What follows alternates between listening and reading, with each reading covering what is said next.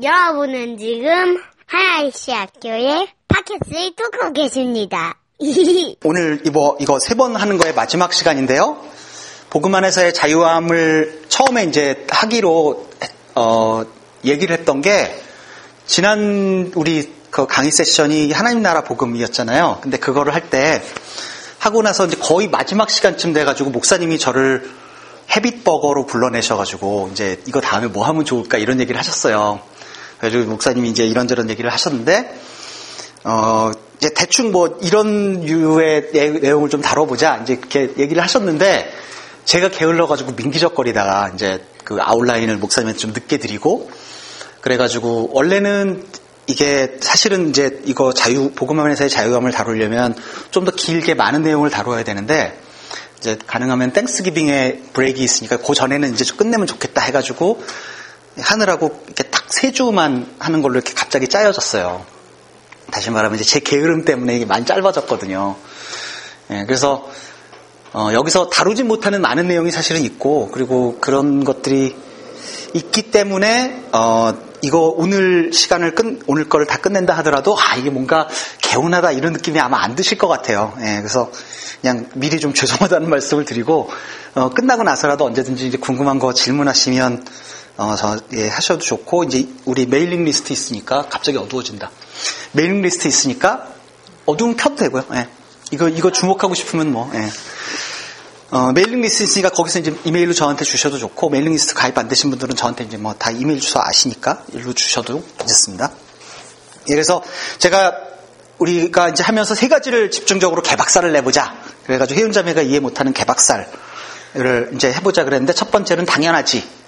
그래서 우리가 복음 안에서 은혜로 산다는 것이 무엇인가 하는 거를 좀 이야기를 해보려고 그랬었고요. 두 번째 시간은 아 옛날이요. 그래서 우리가 옛날에 복음을 알기 전에 상태로 돌아갈 수 없다. 우리는 다른 이제 그 패러다임에 살고 있는 사람이다. 이런 이야기를 좀 했고요. 그리고 오늘 할 거는 난 소중하니까. 그래서 어, 내 자기 중심적인 생각을 가지고 사는 것이 어떻게 나를 자유롭게 하지 못하느냐 하는 이야기를 하려고 그럽니다. 어, 제가 이제 그 사실은 요 오늘 시간에 할 거를 어, 제 강의 시간 이제 세 번 강의를 하기 전에 미리 좀 내용을 좀 짰었거든요. 근데 사실은 last minute에 내용을 좀 바꿨어요. 그래서 이제 이렇게 아 아무래도 적어도 제가 이제 여기 지난 한 두 주 오셨던 분들을 뭐 접하고 대하면서 아 이런 내용을 하면 좋겠다 그래서 레슨을 좀 바꿨는데 어, 또 오늘 딴 분들이 오셔가지고 괜히 바꿨나는 생각이 좀 들긴 하는데 어쨌든 뭐, 네, 그건 뭐 지난주에 주주에 안 온 사람들 잘못이죠. 오케이, 그래서 난 소중하니까 얘기를 해봅시다. 어, 그 하기 전에 제가 이걸 한번 보여드릴게요. 이거 되게 많이 아는 성경 구절이죠. 어, 천, 우리 복음성가로도 부르죠. 그, 먼저 그의 나라와 그의 의를 구하여라. 그리하면 이 모든 것을 너에게 더해 주실 것이다. 너희는 먼저 하나님의 나라와 하나님의 의를 구하여라. 그리하면 이 모든 것을 너희에게 더하게 해줄 것이다. 이 성경 구절을 언제 보통 쓰시나요? 언제 쓰냐면요. 교회에서 되게 이럴 때 써요. 내일 중간고사 앞두고 오늘 교회 수련회 가야 될 때. 그죠? 이럴 때 쓰죠? 그래서 내일 중간고사가 있지만 오늘 수련을 갔다 오면 하나님의 나라와 의를 구하면 중간고사를 잘 보게 될 것 같은 생각을 한다는 거죠. 근데 그렇든가요? 음, 저는 안 그랬어요. 저는 내일 중간고사 앞두고 오늘 교회 수련회 가면 내일 중간고사 망쳤어요. 물론 이제 그렇지 않은 반맛인 사람들도 있는데 저는 안 그랬어요. 저는 공부 안 하면 시험 잘 못 봤거든요. 그러면 이 성경 구절이 그런 걸 이야기하는 게 아니라는 건 맞는 아니라는 건 그런 것 같아요. 그렇죠? 그럼 이런 성경 구절이 뭘 얘기하는 걸까? 제가 이 강의 마지막 시간에 이 성경 구절을 다시 보여드릴게요. 그래서 그때 이 성경 구절이 여러분들에게 어떻게 이해가 되는지 한번 좀 생각해 보시면 좋을 것 같아요. 다시 말하면 이 오늘 하고 하는 강의는 이 성경 구절을 잘 이해할 수 있는 백그라운드를 그냥 드리는 거라고 생각하시면 돼요. 예, 그렇게 생각하시고 한번 가봅시다. 여러분의 주는 누구세요? 여러분의 주인은 누구세요? 성경은 계속해서 반복해서 이야기하는 게 하나님이 하나님이시고 나는 하나님이 아니다 하는 이야기예요. 그런데 성경에서 나와 있는 인간의 반복되는 모습은 아닙니다. 내가 하나님입니다. 내가 내 삶의 주인입니다. 이걸 클레임하는 거죠. 아담과 이브가 선악과를 따먹, 따먹은 것도 뭐였냐면 제가 이제 뭐 여러 번 말씀을 드렸지만 내 인생의 주인은 납니다. 내가 내 삶을 컨트롤하겠습니다. 라고 해가지고 그 선악과를 따먹고 아, 이제 뭐 그런 거죠. 사탄이 뱀이 아담과 이브를 꼬시면서 네가 이 선악과를 먹어라 과일을 먹어라 그러면 하나님 같이 될 거다 그렇게 얘기를 했죠. 그래서 아담과 이브는 그 선악과를 따먹고 정말 하나님 같이 됐어요. 무슨 뜻이냐면 내 삶의 주인이 납니다. 내가 내 삶을 컨트롤하겠습니다. 라고 선언을 한 거죠. 그런데 사람들은 끊임없이 그걸 거부하는 그런 내용이죠. 오늘 목사님 설교를 잘 들으신 분은 전반, 특히 전반부 한 3분의 1 정도 설교를 잘 들으셨다면 제 생각에 오늘 설교, 오늘 제가 하는 얘기를 그렇게 많이 안 들으셔도 되는데 하여튼 그 내 삶의 주인이 정말 나다 라고 생각하는 그 아이디어가 그거 아니야. 네가 그렇게 살면 망해. 하나님께서 그걸 반복해서 이제 뒤집어 엎으시는 게 이제 성경의 스토리라는 거죠. 우리의 삶이 주인이 정말 하나님인가? 그런데 적어도 현대, 현대 크리스찬들이 굉장히 많은 사람들이 자기가 하나님인 줄 알고 살아요. 제가 오늘 이제 조금 더 설명을 드려볼게요. 어, 이게 이제 영화 친구에서 나오는 건데, 이게 한국에서 이제 중고등학교 다니고 그러셨던 분들은 이런 거를 특히 남자들은 이런 거 경험하시는 분들 저는 이제 이, 런 교복을 입었던 세대거든요. 그래서 이런 교복 사실 입었었는데 이런 교복 입고 이제 쫄래쫄래 이제 중학생 때 이렇게 다니면 꼭 그 어두운 골목에서 고등학교 형들이 불러요. 얌마마 일로 와봐 일로 와봐 그러면 아, 아니 아니 저 버스 타고 가야 되는데 한 짜씩 일로 와. 그럼 이제 불러요. 그럼 이제 형들, 형들이 이제 딱 이렇게 생긴 분들이 이렇게 되게 운동화 꺾어 신고 이렇게 하고서 이렇게 이렇게 하고 불러가지고 얌마 주, 머니 뒤져서 내놔봐. 아니, 왜, 왜요? 자식, 임마, 내놔. 그래도, 그러면 이제, 그러면 이제 막, 아씨, 또 걸렸어. 그러고 이제 막, 막 주머니 해가지고 다 줘요. 형님한테. 그럼 형님이 끝나고 나서 꼭 하시는 말씀이 있어요. 이게 다야? 뒤져서 나오면 10원에 한 대다? 꼭 끝나고 이제 이 말씀을 꼭 하시죠. 그러면 그거 10원에 한 대 안 맞으려고 또, 그, 그때 이제 회수권, 이제 버스, 저, 티켓. 그거 다 드리고 이제, 그러고서 이제 집에 터벅터벅 걸어오는 거죠. 뒤벼, 뒤져서 나오면 10원에 한 대다. 참 이게 제 고등, 중학교 때 형님들한테 많이 돈을 뺏기면서 이제 많이 들었던 얘기였는데, 어, 사실은요, 우리 기도가 이래요. 여러분 생각해 보세요. 제가, 어, 취직을 하고 싶어요. 그래가지고 좌버 어플리케이션을 막 냈어요. 그래가지고 A라는 회사, B라는 회사 이렇게 막 냈어요. 하나님, 지금 제가 보니까요, 어, 제가 한 금년 12월 초까지 취직을 해야 될 것 같아요. 그러니까 하나님 여기 여기 여기 이 회사를 apply 하는데 제 priority는 이 회사 1번, 이 회사 2번, 이 회사 3번이에요. 여기 회사에 어플리케이션 낼 테니까 여기 회사에서 offer 오게 해주세요. 기도를 해요. 그래가지고 이제 막 기도를 해요. 근데 회사 이제 job apply를 해보시는 분들은 알겠지만 저도 이제 job apply 열심히 하고 있는데 job apply를 해보신 분들은 알겠지만 굉장히 오래 걸리잖아요. apply 하고 뭐 인터뷰하고 뭐 굉장히 오래 걸리잖아요. 그럼 내가 11월 12월 초쯤에 offer를 받으려면 대충 지금쯤은 뭔가 인터뷰를 active하게 해야 되는 거예요. 근데 인터뷰가 아무것도 안 오는 거예요. 그러면 하나님한테 약간 이렇게 얘기해. 하나님, 내가 12월 초까지 잡잡해 본다고 얘기했는데 왜 이거 아이 제 아이, 못 알아들으신 것 같아서 다시 다시 얘기할게. 제가 12월 초까지는 잡을 잡아야 돼요. 그러니까 지금쯤은 뭔가 하나님 움직여 주셔야 돼요. 그래서 막 그렇게 하나님한테 얘기를 한 거예요. 그러고 나서 11월 한 중순이 됐어요. 그러면 아, 이 양반 여러 번 얘기하게 만드네.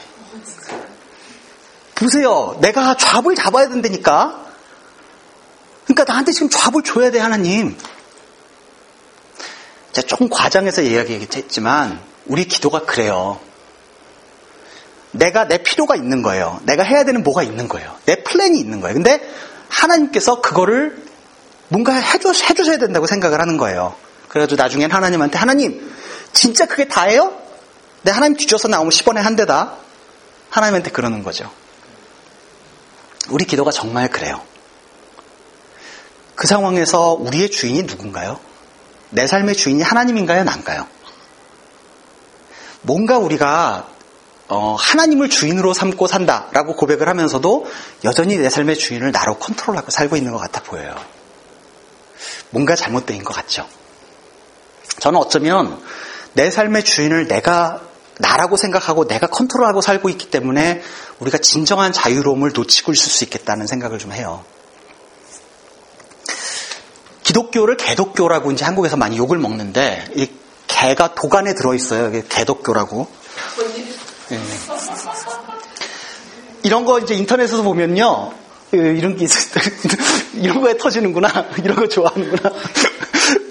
인터넷에서 보면 이런 포스팅들이 있어요. 얘들아, 얘 어때? 그러고 이제 어떤 여자의 페이스북 페이지를 이제 올렸어요. 그랬더니 몸매가 참 착하다. 답글이 달렸어요. 두 번째는 안구 정화. 아, 이쁘다는 거죠. 근데 이제 어, 얘가 보니까, 어, 근데 개독교 신자네? 몸매가 착한 뭐하냐? 정신이 썩었는데. 이제 그러니까, 좋지 않아. 질 쳐드셈. 이제 그래가지고 이제, 아, 그 얘는 몸매는 착하지만 개독교 신자다. 그래서 같이 이제 상종할 수 없는 부류다. 이제 이렇게 쓰는 거죠. 인터넷에서 이런 거 보는 거 이제 너무, 너무 많죠? 개독교라고 너무 욕을 많이 먹잖아요. 그래서 그러면 기독교를, 기독교가 이렇게 개독교라고 욕을 먹고 있는데, 여기 앉으면 될까요? 개독교라고 이렇게 욕을 많이 먹고 있는데, 그러면 사람들이 그래서 어떻게 생각하냐면, 오케이. 기독교가 개독교라고 욕을 먹는 이유는 윤리적이지 않아서 그래. 조금 더 우리가 착하게 살지 않아서 그래. 그렇게 생각해요. 그죠? 그래서 우리가 착하게 살자. 그래서 욕먹지 않도록 사람들에게 뭐 가난한 사람도 돕고 이제 열심히 하자 이렇게 생각을 해요. 정말 그런가? 다시 말하면 기독교는 윤리적인 종교인가요? 자크 엘루라, 에클, 자크 엘룰이라는 분이 제가 참 좋아하는 분인데 이분이 뒤틀려진 기독교라는 책에서 이렇게 썼어요. 기독교의 본질은 세상을 뒤집는 것이다. 그러나 오늘날의 기독교는 민중의 아편에 불과하다. 이런 표현을 썼어요. 여러분, 제가 이 책은 정말 여러분들에게 많이 권유해드리는데 뒤틀려진 기독교라는 책이거든요. 혹시 가능하시면 꼭 한번 읽어보시면 좋겠어요. 사실은 제가 제가 책장사하면서 이거 갖고 왔는데 누군가 샀어요. 근데 누구한테 팔았는지 기억이 안 나는데, 어? 수차 형제 산다? 아, 착한 형제네. 음. 이제 혹시 여러분 그, 그좀 되시는 분들은 원어로, 그러니까 그 저 번역본 말고 원어로 읽으셔도 좋아요. 근데 이제 한 가지 워닝은 이분이 프랑스 분이에요. 그 원어로 읽으시려면 여러분이 불어로 읽으셔야 되는 거예요. 그건 여러분 프로그램이고 어쨌든 자크엘 룰의 뒤틀려진 기독교라는 책에 이제 이렇게 나와 있어요. 기독교의 본질은 세상을 뒤집는 건데 근데 오늘날의 기독교는 민중의 아편에 불과하다는 거예요. 우리가 그냥 많이 고통스러울 때 그거를 잠깐 해결해 주는 아편. 그러면 기독교가 윤리적인 종교가 아니고 기독교가 우리가 어떻게 살아야 하는지 하는 그 길을 보여주는 것이 아니고 세상을 바꾸는 세상을 뒤집는 가치라면 무엇이 우리가 빠져 있기 때문에 그런 것일까? 자크엘로는 이 책에서 하나님은 우리가 절대화하지 않아서 그렇다라는 표현, 그런 식으로 이제 설명을 해요. 윤리적인 삶 과 기독교는 사실은 굉장히 같이 가는 것 같아 보일 때가 많이 있지만 사실은 그렇게 그 어, 컴패러블하지 않은 경우가 참 많은 것 같아요. 그래서 표를 또 한번 보여드릴게요. 윤리적인 사, 삶이 가져오는 문제를 보면요, 우리가 어, 이제 관계 하나님께서 관계의 하나님일까 하나님께서 규칙의 하나님일까라는 걸 좀 생각해 볼 수 있을 것 같아요. 관계는 복음이 선호하는 방식이에요. 근데 규칙은 종교가 선호하는 방식이에요. 제가 바라기로는 이제 이거 끝나고 뭐 maybe 연말 지나고 어쩌면 그 비종교적인 기독교, 그러니까 기독교가 종교가 아니라는 이야기를 가지고 한번 시리즈를 한번 하면 어떨까 이런 생각을 좀 하고 있는데 뭐 그거는 여러분이 또 나중에 피드백을 주세요. 근데 어쨌든 어, 복음이 선호하는 방식은 관계인 반면에 종교가 선호하는 방식은 규칙이에요. 관계는 훨씬 dynamic하고 규칙은 훨씬 static해요. 관계는 더 계속된 관심을 요구하는데 규칙은 autopilot이에요. 그냥 내가 뭘 해놓고 그냥 쭉 가는 거예요. 근데 규칙은 단순하고 쉬운 반면에 관계는 더 힘들고 복잡해요. 제가 예를 들어볼게요. 제가 이제 지난번에 강의 시리즈 하면서 이 예를 들어드렸는데 내가 내 아내를 굉장히 사랑한다고 합시다. 그래가지고 내 아내를 위해서 뭔가를 계속 많이 해주겠다고 결심을 했어요. 근데 내 아내가 이제 예를 들면 떡볶이를 좋아해요. 그래서 오케이 나 토요일 날 아침마다 떡볶이를 만들어주겠다 이렇게 결심을 했다 그래요. 토요일 날 아침마다 떡볶이를 만들어주게 주기로 결심을 해가지고 떡볶이를 만들어주는 규칙을 제가 만들었어요. 그 규칙을 왜 만들었느냐? 나는 내와 내 아내의 관계 속에서 아내를 사랑하기 때문에 그런 규칙을 만든 거죠. 그 규칙 만든 것 자체가 문제는 아니에요. 그런데 예를 들면요. 금요일 날 밤에 제 아내가 어디 모임 갔다가 떡을 먹고 체해가지고 왔어요. 근데 토요일 날 아침에 떡볶이를 만들어주면 어떻게 돼요? 그럼 인생이 고달퍼지는 거죠. 굉장히 힘들어지겠죠? 왜 그러냐? 저는 제 아내와의 관계, 라는 그 복잡한 것을 규칙이라는 것으로 단순화시켰어요. 그죠? 많은 크리스찬들이 하나님과의 관계를 귀찮아해요. 그래서 하나님과의 관계라는 것을 규칙으로 단순화시키고 싶어 해요. 예를 들면요. 내가 앞으로 90일 동안 새벽 기도 하겠습니다. 90일 끝나면 뭐 내 아들이 좋은 대학 가게 해주세요.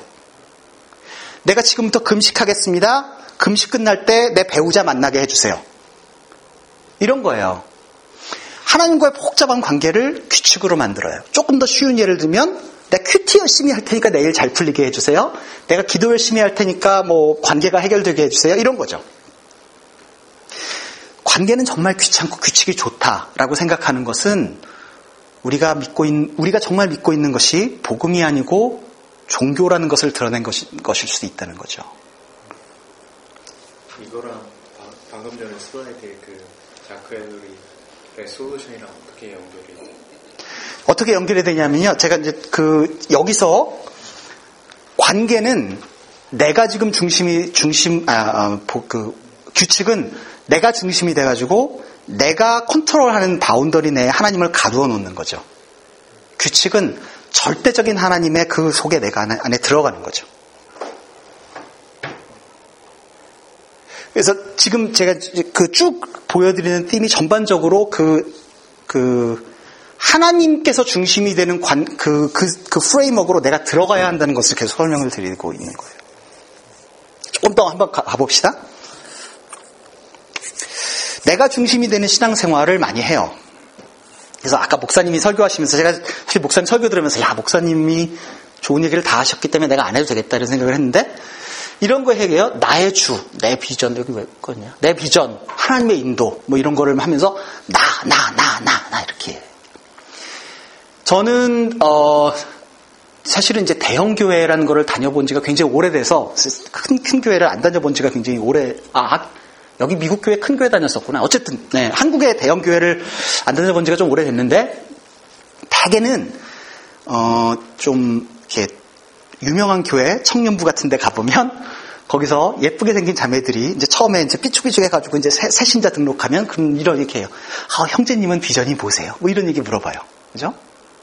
근데 가만히 생각해 보세요. 비전이라고 얘기할 때 형제님은 비전이 뭡니까? 라고 물어볼 때 그거를 종교적인 언어가 아니고 그냥 일상적인 언어로 풀어서 생각하면 뭐냐면요.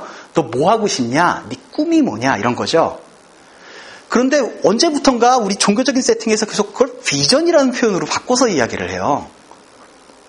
근데 가만히 생각해 보면요. 비전이라는 건 뭐냐 하면 성경적으로 보면 하나님께서 우리에게 일방적으로 주시는 이미지예요. 다시 말하면 비전의 궁극적인 소스는 하나님이어야 되거든요. 근데 여기서 우리가 어느 순간에 우리 종교적인 세팅에서 우리의 꿈, 내가 되고 싶은 것을 비전이라고 얘기하기 시작했어요. 내 꿈이 나쁜 건 아니에요. 근데 그 비전은 아니에요. 내 꿈을 가질 수는 있지만 그것이 반드시 하나님으로부터 온 것은 아니에요. 다시 말하면 내가 되고 싶은 것, 내 꿈을 비전이라고 이야기하는 건 내가 하나님이란 얘기죠. 하나님의 인도 찾는다고 우리가 기도해요. 오케이, 내가 지금 어려운 상황에 있으면 하나님의 인도 찾기 위해서 많이 기도하고 뭐 스트러글하고 그럴 수 있어요. 그래야 해요. 그렇지만 그 궁극적으로 내가 인도되어는 것이 내 지금 문제를 해결하는 것이 내 궁극적인 인도의 방향이냐는 거죠. 다윗과 골리앗 여러분 이제 스토리 많이 아시죠? 다윗이 어린 애였는데 갑옷을 입혀도 막 이만큼 크고 차, 차, 그 칼을 들어도 너무 크니까 아, 내가 뭐 만군의 여호와의 이름으로 나가노니 그래가지고 물맷돌 해가지고 휙 해가지고 빵 하니까 엄청나게 큰 골리앗이 딱 맞고서 쓰러진 거잖아요. 그죠? 예를 들면 그런 거를 가지고 아침에 큐티를 했다고 칩시다. 자 어떤 생각을 하냐면 이래요. 이제 큐티를 하는데 그날 마침 내가 내 직장 상사와 굉장히 중요한 미팅이 있어요. 그럼 어떻게 하냐면요. 내 직장 상사가 골리앗이 돼요. 그 순간에. 혹은 내가 지도교수와 어떤 미팅이 있어요. 그러면 그 순간에 내가 그 성경을 읽는 순간에 골리앗은 내 지도교수고 나는 다윗이에요. 만군의 여호와의 이름으로 나가노니 그래서 물맷돌로 가지고 확 하면 내 지도교수 쓰러지고 내 직장 상사도 쓰러지고 막 문제가 해결되고 와 신난다 이렇게 될 거라고 생각을 해요. 자 여기서 다윗과 골리앗의 스토리 읽으면서 내가 어떻게 읽고 있냐면요. 내가 다윗으로 읽고 있는 거예요. 그죠? 그죠? 근데 가만 생각해 보세요. 다윗과 골리앗의 스토리가 과연 내가 열심히 기도했더니 내 직장 상사가, 내 지도 교수가 내 말을 들어주는 나에 관한 이야기인가요? 그렇지 않으면 다윗과 같은 사람을 이용해서라도 골리앗을 쓰러뜨릴 수 있는 하나님에 대한 이야기인가요? 다윗과 골리앗의 이야기가 내 얘기인가요? 하나님의 이야기인가요? 우리는 성경을 다 내 이야기로 읽고 있어요. 너의 하나님 여호와가 너의 가운데 계시니 그는 구원을 베푸실 전능다시리라. 우리 노래도 부르죠. 그 너의 하나님 너, 너 여호와가 너, 여호와가 너희 안에 계시니라고 하면서 우리가 더 어떻게 생각해요? 그래 하나님 여호와가 내 안에 계신다 이렇게 생각해요. 스바냐서에 나와 있는 그 너의 하나님이래 여호와가 그럴, 그럴 때 그 너가 누구예요? 이스라엘 백성이에요. 우리는 성경을 읽으면서 너무나 쉽게 좋은 이야기를 나의 이야기로 확 그 빨아들여가지고 내가 뭔가 문제가 해결되는 것에 모든 것을 집중해서 읽어요. 성경을 내 이야기로 읽고 있어요. Purpose Driven Life 하나 어, 한국말로 목적이 이끄는 삶. 릭 워렌이 쓰신 거죠. Purpose Driven Life 1장 첫 문장이 뭔지 혹시 아시는 분 있으세요? Purpose Driven Life의 1장 첫 문장 이거예요. It's not about you. It's not about you. The Bible is not about you. Christianity is not about you.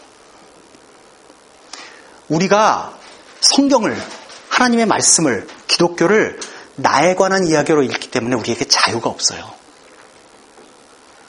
하나님께서 우리에게 베풀어 주시는 것이 이만큼 있는데 이거를 나의 부분으로 한정시키고 있기 때문에 우리가 자유를 제약, 제한시키고 있어요. 제가 한 가지 더 보여드릴게요.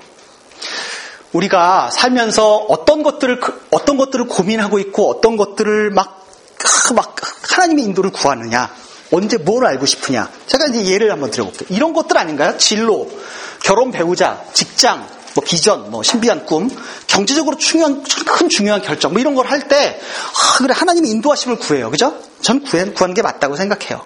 예, 그럴 수 있어요. 자, 내가 지금 신앙생활을 하면서 이런 것들에 관해서 하나님의 인도를 구해요. 하나님의 뜻을 알고 싶어요. 막 기도하고 있어요. 오케이. 그거 스탑하고요. 제가 한 가지 리스트를 더 보여드릴게요. 어떻게 이게 다른지 한번 보세요.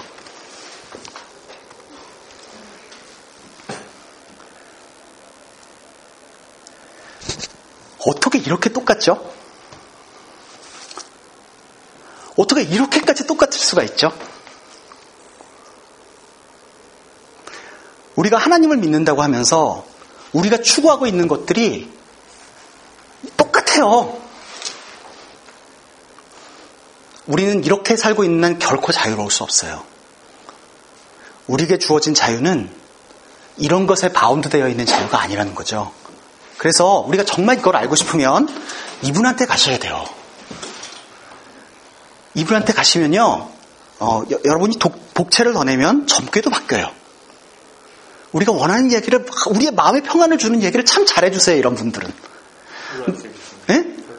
팔로알토에 이분은 031이니까 팔로알토는 아니네. 네.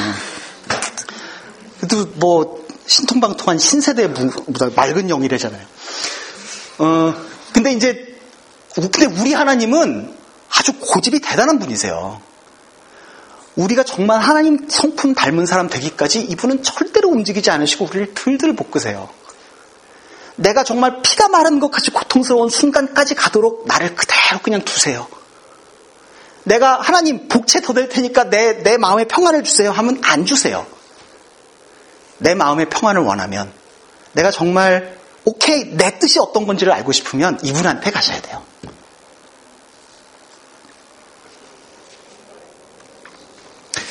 복음을 타협하지 않는 게 굉장히 중요합니다. 제가 이제 지난번 강의 시리즈 시간에도 얘기했지만 복음은 예수 믿고 천당 가는 이상의 것이에요. 예수 믿고 천당 가는 것이 복음이 이야기하는 것, 것을 것의 전부가 아니라는 거죠. 존 파이퍼라는 분이 하나님이 복음이다라는 책에서 이렇게 이야기를 했어요. 복음은 우리를 천국으로 인도하는 수단이 아니고 하나님께로 인도하는 수단이다.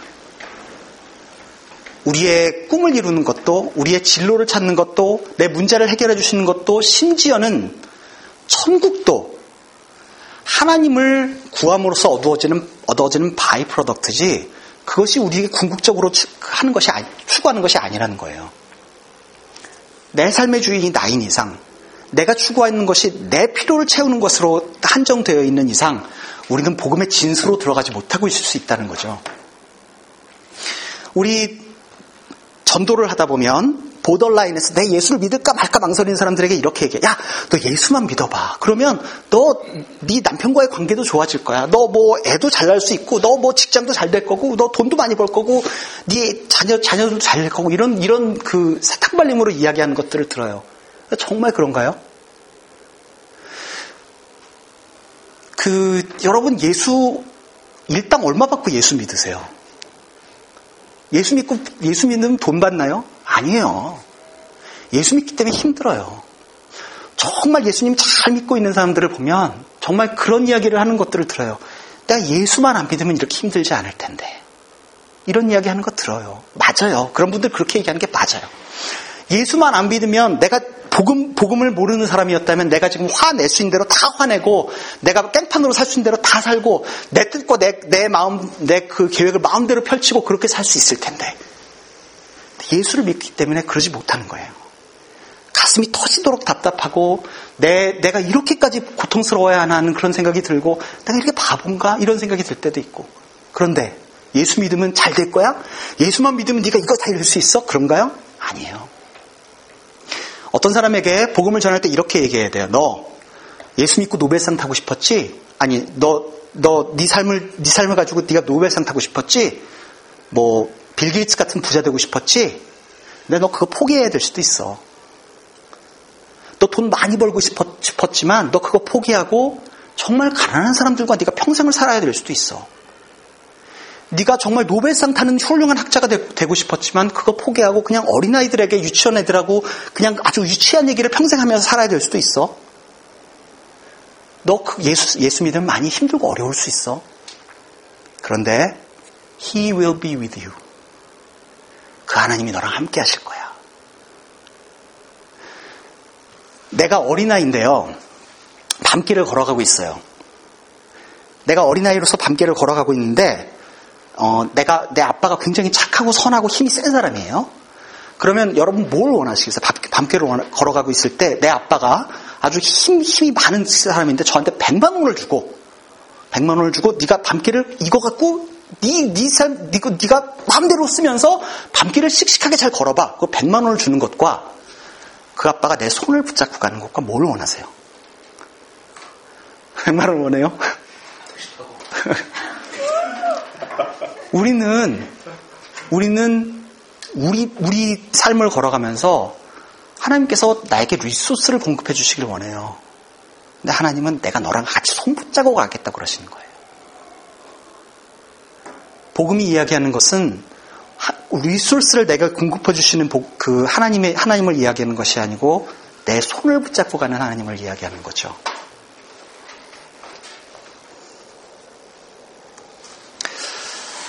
어, 누가복음 이거 되게 유명한 이야기인데 사실은 예 아마 제가 알기로 버트렌트 러셀 같은 분은 어, 이런 거 보면서 이게 말도 안 된다. 나는 예수 믿을 수 없다. 뭐 이런 거를 어, 내가 왜 그리스도인이 아닌가 이런 책에서 아마 이, 거 이것도 그 까는 본문 중에 하나였던 것 같은데 같이 한번 읽어볼까요? 자 읽어보겠습니다.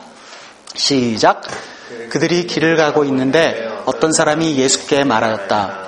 나는 선생님이 가시는 곳이면 어디든지 따라가겠습니다. 예수께서 그에게 말씀하셨다. 여우도 굴이 있고 하늘을 나는 새도 보금자리가 있으나 인자는 머리 둘 곳이 없다. 또 예수께서 다른 사람에게 나를 따라오너라 하고 말씀하셨다. 그러나 그 사람이 말하였다. 주님, 내가 먼저 가서 아버지의 장례를 치르도록 허락하여 주십시오. 그러나 예수께서는 그에게 말씀하셨다. 죽은 사람들을 장사하는 일은 죽은 사람들에게 맡겨두고 너는 가서 하나님의 나라를 전파하여라. 또 다른 사람이 말하였다. 주님, 내가 주님을 따라가겠습니다. 그러나 먼저 집안 식구들에게 작별 인사를 하게 해 주십시오. 예수께서는 그에게 말씀하셨다. 누구든지 손에 쟁기를 잡고 뒤를 돌아보는 사람은 하나님 나라에 합당하지 않다. 이거 이제 교회 좀 오래 다니시고 익숙하신 분들은 이거 굉장히 그 어려운 본문 아닌가요? 내가 지금 아버지의 장, 그 장례를 치르, 치르겠다고 이야기를 하는데 예수님은 그것도 하지 말라 그러는 거예요. 집안 식구들과 작별 인사를 하겠다고 그러는데 그것도 하지 말라 그러는 거예요. 주님이 너무 잔인하지 않으세요? 왜 이런가? 이거 가지고 종교적인 크리스찬들이 많이 사람들을 exploit 하기도 해요. 그러니까 너 네 네 개인적인 일 다 집어치고 교회 봉사 열심히 해 이런 식으로 이제 적용하기도 해요. 그것 굉장히 잘못된 적용이에요. 그렇게 하면 안 돼요. 그런데 주님께서 근데 이렇게 말씀하실 때 왜 그럼 이렇게 하셨냐는 거죠. 왜 그랬을까요? 이런 거죠. 예수님께서는 이 사람이 지금 가지고 있는 아젠다가 뭔지를 보셨어요. 오케이, 내가 주님을 따라가겠습니다. 내가 주님, 주님을, 주님의 제자가 되겠습니다. 그렇지만, I still have to take care of my business. 내가 지금 여전히 해야 하는 일이 있습니다. 이거 좀 할게요. 그러고 주님 따라갈게요. 그렇게 이야기를 하는 거예요. 예수님께서 이 사람들의 마음의 중심을 보시고, 그러면 됐다. 오지 마라. 네가 네 삶의 비즈니스를 네가 테이크 케어 하겠다고 먼저 하고 나를 따라오겠다고 얘기하려면 오케이 됐어 그럼 안 와도 돼. 주님께서 그러시는 거예요. 내 삶을 붙들고 있는 밧줄 그거를 내가 붙들고 있는 한 주님을 따를 수 없다고 얘기하시는 거죠. 이거 한번 보세요. 이거 이제 그 행맨 아시죠? 그 단어 하나 틀리면 이렇게 해가지고 겨우 사실 이거 되게 잔인한 게임인데 왜 이런 거를 이렇게 하는지 모르겠지만 어쨌든 그런 거예요. 예. 어떤 사람이 굉장히 억울하게 누명을 어, 뒤집어 쓰고 사형틀에서 이제 죽어가고 있어요. 근데 이 사람이 이제 너무 큰 죄를 졌다고 생각을 하고 있기 때문에 이 사람에게 목에 두꺼운 밧줄을 10개를 맸다고 칩시다. 그래가지고 이제 이 사람을 이제 교수형을 시켜서 하고 있어요. 근데 이제 저는 굉장히 마음이 착하고 그 훌륭한 사람이잖아요. 그러니까 이 사람 보니까 굉장히 이 사람이 억울한 거예요. 그래서 어떻게 하느냐? 안 돼! 그러고 이제 막 그 군중들을 해치고 가가지고 칼을 들고 가가지고 이 사람이 이제 묶여있는 줄을 탁탁탁탁 끊고 왔어요. 근데 문제는 10개 밧줄 중에 9개만 끊고 왔어요.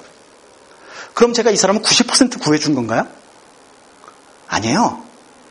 이 사람은 죽어요. 내가 끊지 않은 밧줄 하나 때문에. 거의 다 끊으면 하나도 끊지 않은 것과 같을 수 있어요. 거의 다 헌신하면 하나도 헌신하지 않은 것과 같을 수 있어요. 내가 주님을 거의 믿으면, 내가 거의 다 크리스찬이면 하나도 크리스찬이 아닌 것과 같을 수도 있어요. 내 삶을 붙들고 있는 마지막 밧줄 하나를 끊지 않으면 그러면 하나도 풀지 않은 것 같을 수 있다는 거죠. 여러분 그런 그런 그런 경험들이 얼마나 있으실지 모르겠지만 저도 뭐 제가 이제 저는 이제 대학교 3학년 때 예수님을 개인적으로 영접하고 지금 뭐 한 25년 뭐 이렇게 예수, 예수 믿고 살았잖아요. 근데 살면서 굉장히 이런 경험들을 많이 겪었어요. 저도 뭐 나름대로 공부도 열심히 하고 잘하고 꿈도 많고 그, 그런 거 어릴 때 텔레비전도 나왔는데 뭐 하여튼 노벨상 어떻게 그러고 어쨌든 뭐 뭐 그랬어요. 굉장히 꿈도 많고 그랬어요. 그랬는데 내가 이렇게 내 꿈을 그 이루려고 열심히 살다 보니까 이것과 하나님 나라 복음이 계속 충돌하는 거예요. 그래서 그것들을 조금씩 조금씩 놓아가는 과정들을 계속 겪었던 것 같아요. 어, 제가 박사 과정을 거의 마무리하던 어떤 시점에 어, 저는 어, 저희 지도 교수가 이제 꽤 유명한 분이었거든요. 그래서 이제 제가 학회 가가지고 뭐 발표를 하면 그 사람의 지도 교수라는 이유만으로 사람들이 막 제 앞에 와가지고 줄 서가지고 잘 얘기하고 그랬어요. 그래서 이제 굉장히 어, 나는 이러다 보면 내가 되게 유명해지겠는데 막 이런 생각이 막 드는 거예요. 그리고 실제로 제 바로 옆에 앉아 있었던 그 여자 중국 여자애가 학회에서 완전히 떴어요. 그래가지고 뭐 막 진짜 슈퍼, 스타가 됐어요. 말하자면 저희 분야에서. 그러니까 너무 가까운 거예요. 그 뜨는 게. 그래가지고 제가 정말 열심히 공부하면서 그런 생각을 했어요. 오케이, 내가 열심히 해가지고 이거 가지고 하나님께 영광 돌리, 돌려야겠다. 얘 가지고 정말 훌륭한 사람 돼서 사람들에게 하나님 전하는 사람 되겠다. 이렇게 생각을 했는데 제가 마지막 박사 과정을 거의 마무리하는 어떤 순간에 말씀, 큐티를 하면서 계속해서 반복해서 찔린 그 마음에 걸리는 거예요. 내가 이거 가지고 하나님께 영광 돌린다고 이렇게 하고 살고 있지만 여전히 내 마음 깊은 곳에는 내가 주목받고 싶은, 내가 뜨고 싶은, 내가 정말 잘 나가고 싶은 그 욕심이 나한테 있다는 걸 발견하고 있는 거예요. 그 정말 나를 저를 괴롭게 했어요. 내가 이렇게 열심히 박사과정 해가지고 이렇게 뭐그 장학생이라고 말씀드렸죠 오래 공부한 사람 그래가지고 이제 열심히 장학생으로 열심히 살았는데 근데 마지막 순간에 하나님께서 너 지금 네가 공부하고 있는 거 네 모티베이션 잘못돼 있어 이걸 보여주시는 거예요. 너무 불편하고 싫었어요. 그럼 어떻게 해요? 저 이거 때려칠까요? 어, 제가 이제 한 가지 예를 들었지만 제 삶을 지나오면서 많은 순간에 하나님께서 제가 오랫동안 꿈꿔왔던 그 꿈들, 제가 오랫동안 붙들고 있던 것들을 하나씩 하나씩 놓게 하셨어요. 어, 저는 뭐 대학교 때 어, 윤중이가 제 대학 동기여서 이런 얘기 하죠. 저 대학 때그 공부 잘했거든요. 네, 대학 동기여서 이렇게 민망한데. 어쨌든, 어, 잘했, 잘했다고 칩시다. 예, 잘했는데, 어, 그래가지고 저는, 어, 정말 제가 훌륭한 교수가 될 수 있다고 생각했어요. 그리고 자신도 있었고. 대학 그 공부, 저 박사과정 하면서, 오케이, 나 이런 거 갖고 교수하면 뜨겠다. 어, 뭐 그런 것도 막뭐 너무 많이 보였고, 그래서 저는 자신이 있었어요. 그래서 저는 박사과정 거의 마무리할 때쯤까지 대학 때 배웠던 노트도 하나도 안 버렸어요. 왜냐하면 제가 끝나고 곧 강의를 해야 된다고 생각했기 때문에. 근데 하나님께서 박사과정 마무리에 이거를 저한테 보여주시는 거예요. 너 교수하려고 그러는 거 그거 네, 네 욕심이야? 아니면 나를 영화롭게 하려고 그러는 거니? 반복해서 하나님께서 제 삶 속에서 네가 붙잡고 있는 게 뭐니? 네가 정말 네가 정말 너를 그렇게 그렇게 드라이브하고 있는 게 뭐니? 라는 걸 반복해서 보여주시면서 그거를 조금씩 조금씩 끊게 하시는 거예요. 저는 흔히 어떤 종교적인 크리스찬들이 이야기하는 것대로 내려놓음 이런 거 이야기하는 거 아니에요. 내려놓았더니 하나님께서 더 좋은 거 주셨다. 그 런 거 얘기하는 거 아니에요. 우리 정말 주님을 사랑하고 있기 때문에 내 삶의 모든 영역을 정말 주님, 주님 중심으로 온라인하지 않고는 견딜 수 없는 불편한 나에게 무엇인가가 있다는 거죠. 있어야 된다는 거죠. 내가 꿈꾸었던 어떤 꿈들, 내가 계획하고 있는 어떤 것들, 그리고 사실은요, 내가 지금 염려하고 있는 것들은 내가 내 뜻대로 지금 안 돼서 염려하고 있는 거거든요. 내가 염려하고 있는 어떤 것들, 그런 것들을 주님과 온라인을 시키는 거죠. 그게 우리에게 자유를 주지 않겠어요? 제가 여러분들에게 여쭤보고 싶은 게 이거예요. 여러분들의 삶 속에서 여러분들을 붙잡고 있는 마지막 로프는 뭡니까? 이게 어떤 분들에게는 출세가 될 수도 있고요. 돈이 될 수도 있고요. 부모님과의 관계가 될 수도 있고요. 부모님의 기대를 저버리는 것, 이런 것일 수도 있고요. 자녀 교육이 될 수도 있고, 남편과 아내가 될 수도 있어요. social status, 심지어는 좋은 크리스찬이 되는 것일 수도 있어요. 여러분들을 붙잡고 있는 마지막 로프가 뭔가요? 그거를 끊지 않으면 우리가 결코 자유로울 수 없어요. 그런데 살다 보면은요, 우리가 많은 경우에 오케이, 내가 지금 많이 노력해가지고 지금 내가 이런 문제가 있는 걸 봤어. 내가 그래서 이거를 해결해야 되겠다 이렇게 생각을 했어. 그래가지고 막 노력을 해가지고 굉장히 고통스럽게 어떤 줄들을 끊었어요. 그러면 다른 끈들이 또 나한테 있는 걸 발견하게 될 거예요. 내가 나는 돈이 나, 를 붙잡고 있는 모든 것이라고 생각해서 정말 열심히 노력해가지고 그것들을 조금 더 해결하고 봤더니 내 안에 관계라는 부분에 아주 깊은 어떤 그 끈들이 나한테 붙잡혀 있는 걸 보는 거예요. 그럼 그것들과 막 또 싸우는 거죠. 그게 어떤 경우에는 끈 하나를 끊는데 10년이 걸릴 수도 있어요. 끈 하나를 끊는데 뭐 몇 년이 걸릴 수도 있죠. 그렇지만 그 과정들을 조금씩 조금씩 해가면서 우리가 조금 더 하나님 닮은 사람이 되어가는 거죠. 그래서 그 끈들을 하나씩 하나씩 발견하는 과정이 굉장히 중요한데요. 그럴 때 굉장히 중요한 건 피상적인 신앙으로부터 탈피하는 게 중요합니다. 제가 어 제가 이제 아까 박사과정 마무리에 제가 내가 그 학문적인 업적을 구, 추구하고 있었던 것이 궁극적으로 하나님의 영광을 구하는 것이 아니고 내 욕심이었다는 걸 발견했다고 그랬잖아요. 그런데 그런 그런 과정을 이제 겪어 나갈 때 내가 그냥 성경을 보면서 오케이 하나님께 영광 돌려야지 그러고 그냥 딱 덮어버렸다면 그러면 결코 그 그것까지 다다를 수가 없는 거예요. 내가 성경을 보면서 혹은 다른 사람들과 대화를 하면서 정말 내 내 삶 속에 있는 문제들이 무언지를 자꾸 캐서 봐야 되는 거죠. 그래서 제가 이제 어제 아니 어제가 아니고 지난주에 했던 강의를 여러분 기억하시면 어, 그 속에서 제가 살, 못 드렸던 말씀 중에 하나가 뭐였냐면요.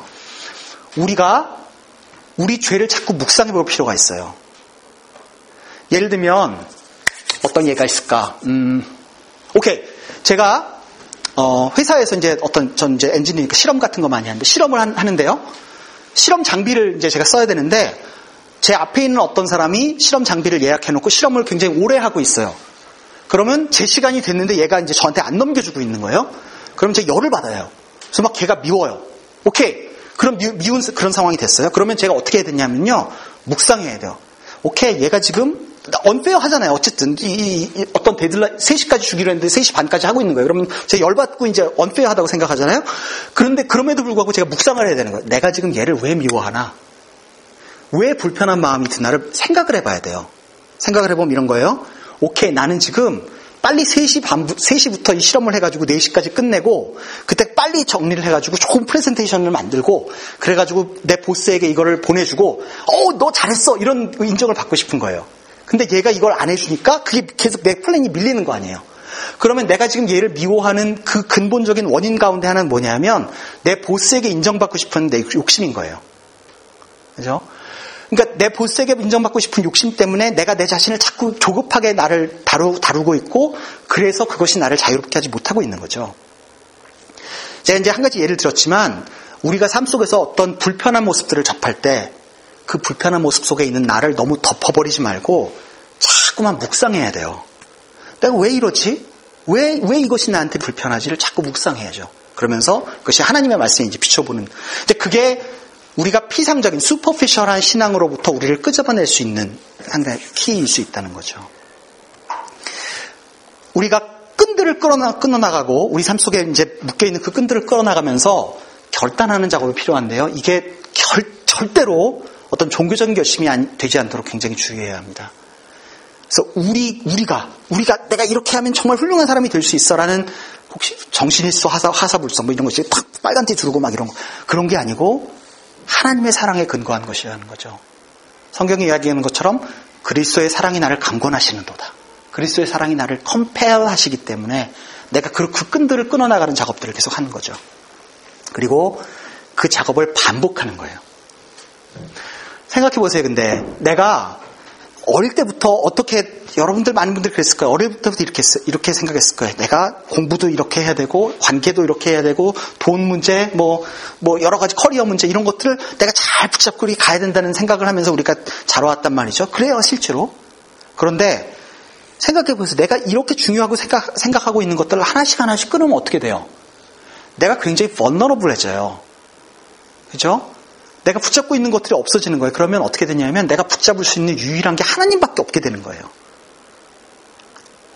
신앙의 성숙이라는 건 그런 식으로 하나님에 대한 의존성을 높여가는 것입니다. 그래서 하나님을 깊이 신뢰하고 내 삶에 엮여 있는 어떤 부분들을 하나님께 맡겨드리는 거죠. 그것이 신앙의 성숙인 거죠. 그것이 우리를 자유롭게 하는 거죠. 어, 그 1세기 로마 1세기 유대 지방에서 있었던 문서 이제 로마 사실 로마 문서인데 로마 문서에 보면 이런 게 있어요. 어떤 병 그 장군이 어떤 병사에게 너 지금부터 내 병사가 되어, 되어라 라고 이제 병사를 리크루트하는 과정에 이런 얘기를 했다 그래요. Repeat, 아니, repent and believe in me. 자, repent and believe in me. 회개하고 나를 믿어라.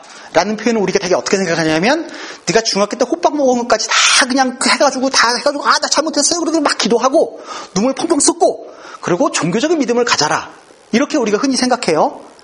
그런데 신약 성경에 쓰여졌던 1세기 그 지방에서 사용되고 있었던 repent and believe in me라는 표현은 이런 거라는 거예요. 장군이 병사를 모집할 때 이렇게 얘기했다는 거예요. repent and believe in me 다시 말하면 이것이 네가 종교적인 어떤 막그 잘못한 것들을 막 고백해가지고 하고 종교적인 믿음을 가져라라는 것이 아니고 이런 거예요.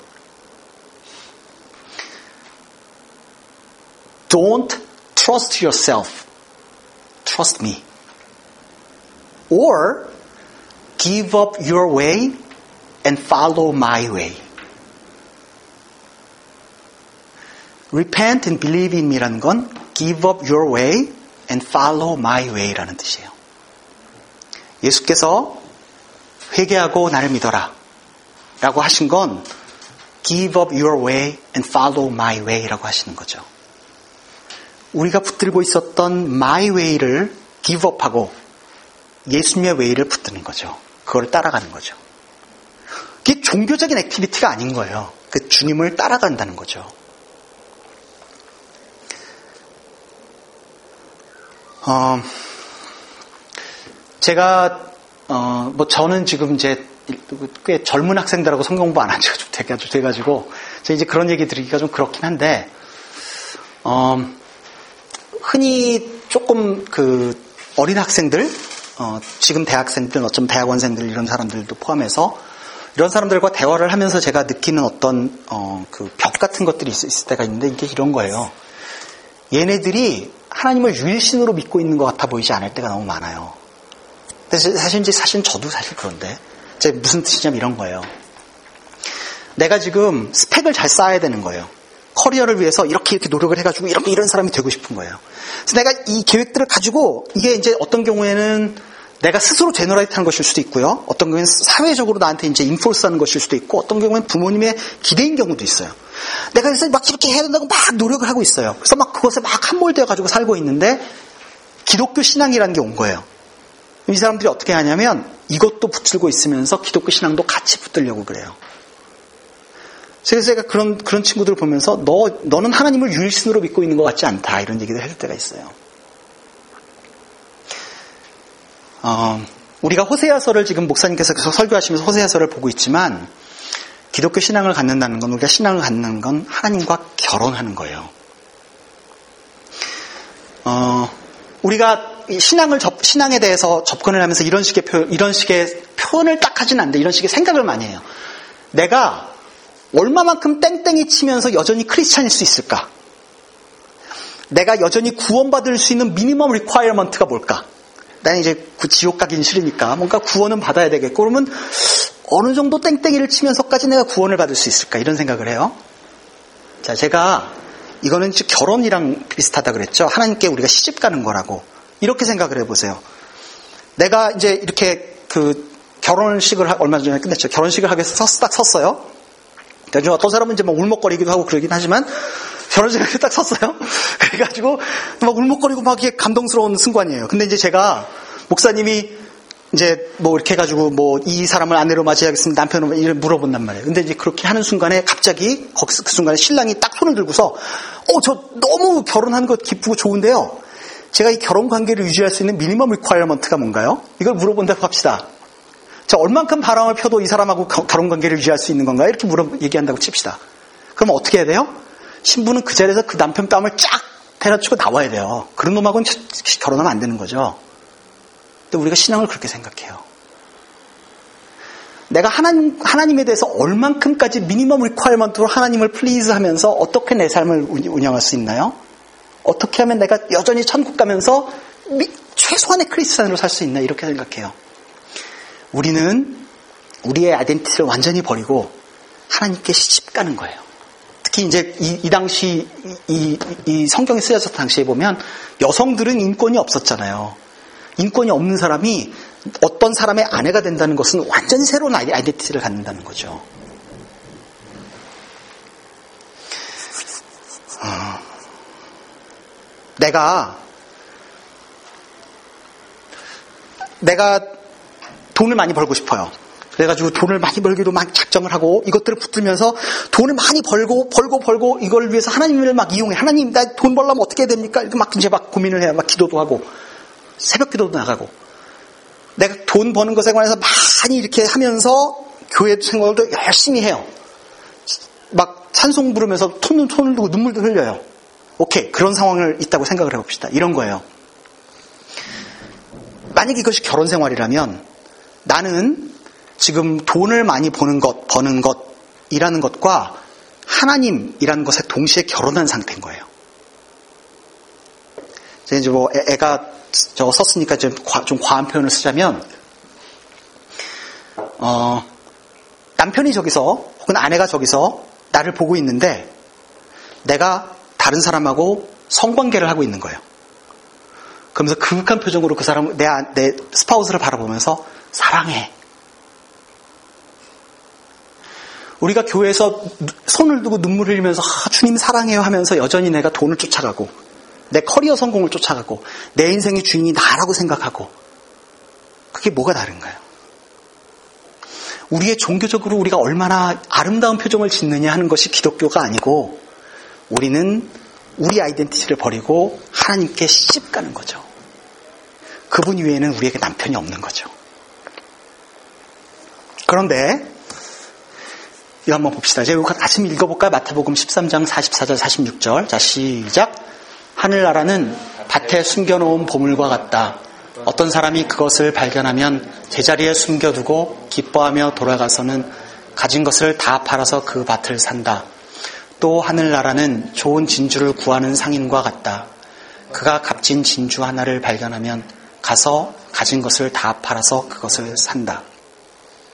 우리가 우리가 알고 있는 복음이 정말 소중한 걸 안다면 우리 삶의 모든 것들을 다 버려서 그것을 사는 거죠. 근데 이걸 이 가치를 모르는 사람은 우리 보고 다 미쳤다 그래요. 너 돌았냐? 왜 네가 그 학력을 가지고 그거를 포기하고 하나님을 쫓아? 너 미쳤냐? 너 지금 그렇게 안 살면 돈 많이 벌 수 있는데 너 왜 그렇게 해?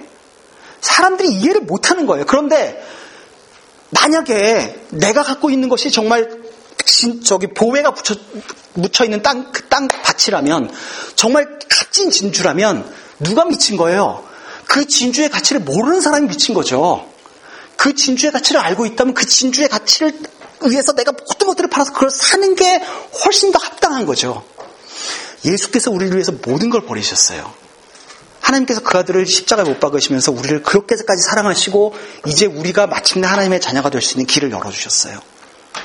그러면서 이제는 내 안에 들어오면 그 묶여있는 것으로부터 너희를 마침내 풀어줄게 하나님께서 약속하셨어요. 우리가 그걸 믿는다면 그걸 안다면 그것을 추구하지 않는 게 바본 거죠. 그러니까 우리가 지금 그러니까 우리가 정말 노력해가지고 아, 정말 더 종교적인 사람이 되어야겠다 하는 것이 아니고 이 가치가 뭔지를 아는 게 중요한 거예요. 진리를 알지니 진리가 너희를 자유롭게 하리라. 예수께서 하신 그것이 그 진리를 아는 것이 중요한 거죠. 자, 마지막 가면서 성경 구절을 다시 보여드릴게요. 이 성경 구절을 어떻게 사용하십니까? 어떻게 사용하시는지 좀 다르게 보이세요? 이거를 보려면 사실은 마태복음 3, 6장의 전후 문맥을 좀 보면 도움이 돼요. 마태복음 6장은 이렇게 돼 있어요. 공중 나는 새를 봐라. 하나님께서 먹이신다. 들에 피는 백합화를 봐라. 하나님께서 입히신다. 공중에 나는 새도, 들에 피는 백합화도 하나님께서 먹이시고 입히시는데 하물며 너희일까 보냐 이 믿음이 적은 자들아. 네가 걱정함으로써 키를 한 자라도 더하게 할 수 있느냐? 하나님께서는 니들이 요구하기 전에 너희들에게 필요한 걸 모든 걸 다 알고 계신다. 다시 말하면 하나님께서 이미 네 삶을 다 채워주고 계시다. 그렇게, 그렇게 말씀하시는 거예요. 근데 보세요. 이, 이 산상수훈을 이야기하고 있는 목사, 그 예수님께서 목, 그, 그 목자, 그 목, 목장이 아니고 뭐냐. 어, 하여튼 그 풀밭에서 산상수훈을 이야기하고 계실 때 그 사람들이 어떤 사람이었냐면요. 이게 이제 그 오클로스라고 해서 뭐 해, 저기 뭐 해방신학 아니 민중신학 하시는 분들은 민중이라고 번역하는데 그, 그래요 정말 너무 가진 것 없는 사람들인 거예요. 당장 오늘 뭔가를 하지 않으면 내일 먹을 게 없는 사람들이에요. 그래서 실제로 이거 한 이제 오병이어 같은 걸 할 때 뭐라고 하냐면 이렇게 많은 사람들이 모였는데 이 사람들이 먹을 게 없는 거예요. 그래가지고 오병이어 걷어가지고 그 사람들 먹이신 거 아니에요? 그리고 열두 공절 남은 거 아니에요? 그렇게 대책 없는 사람들이에요. 그런데 예수님께서 그 사람들에게 뭐라 그러냐면요. 봐라. 공중 나는 새를 봐라. 들에 피는 백합화를 봐라. 하나님께서 다 먹이시고 입히신다. 그런데 하물며 너희일까 보냐. 그 대책 없는 사람들에게. 봐봐. 하늘 나는, 하늘 나는 새도 들에 피는 백합화도 하나님께서 먹이시고 입으셔. 네가 걱정함으로써 한 자라도 네 키를 자라게 할 수 있어. 네가 걱정함으로써 뭔가 이 문제가 해결되니 하나님께서 하시는 거야. 이미 하고 계셔. 세상 사람들은 몰라. 세상 사람들은 자기들이 자기 삶을 컨트롤해야 된다고 생각해. 세상 사람들은 네가 돈 벌지 않으면 네가 성공하, 성공하지 못하는 사람이라고 생각해. 근데 너희는 알잖아. 이제 하나님 나라가 이 땅에 임했어. 하나님 나라가 이 땅에 임했기 때문에 하나님께서 먹이시고 입히신다는 걸 너희는 알고 있는 사람들이야. 그러니까 너희는 무엇이 하나님 나라고 무엇이 하나님 나라 가치고 하는 것들을 추구하면서 살아. 종교적인 행위를 하는 것이 아니에요. 무엇이 정말 중요한 것들을 좀 알면서 살아봐. 그러면 보게 될 거야. 그럼 알게 될 거야. 그럼 네가 눈이 띄어서 알게 될 거야. 하나님께서 너를 먹이고 쉬고 싶으신다는 걸. 그게 네 노력이 아니고 하나님께로부터 온다는 걸 알게 될 거야. 예수님께서 그렇게 말씀하시는 거죠. 어, 우리를 정말 자유롭게 하는 건 우리의 노력이 아니고 우리가 더 종교적인 사람이 됨으로써, 됨으로써가 아니고 하나님 나라가 어떤 것인지를 우리가 받아들이고 그것 속에서 내 삶의 모든 것들을 드림으로써 이루어지는 거예요. 불교에서 얘기하는 것처럼 자기를 비우고 이런 것도 아니고 또 어떤 세속주의자들이 이야기하는 것처럼 네 꿈을 이루어라 이런 것도 아니고 하나님이 어떤 분이신가 그리고 그분을 깊이 사랑하면서 살아가는 그 삶이 우리에게 자유함을 주는 거죠. 질문 있으세요?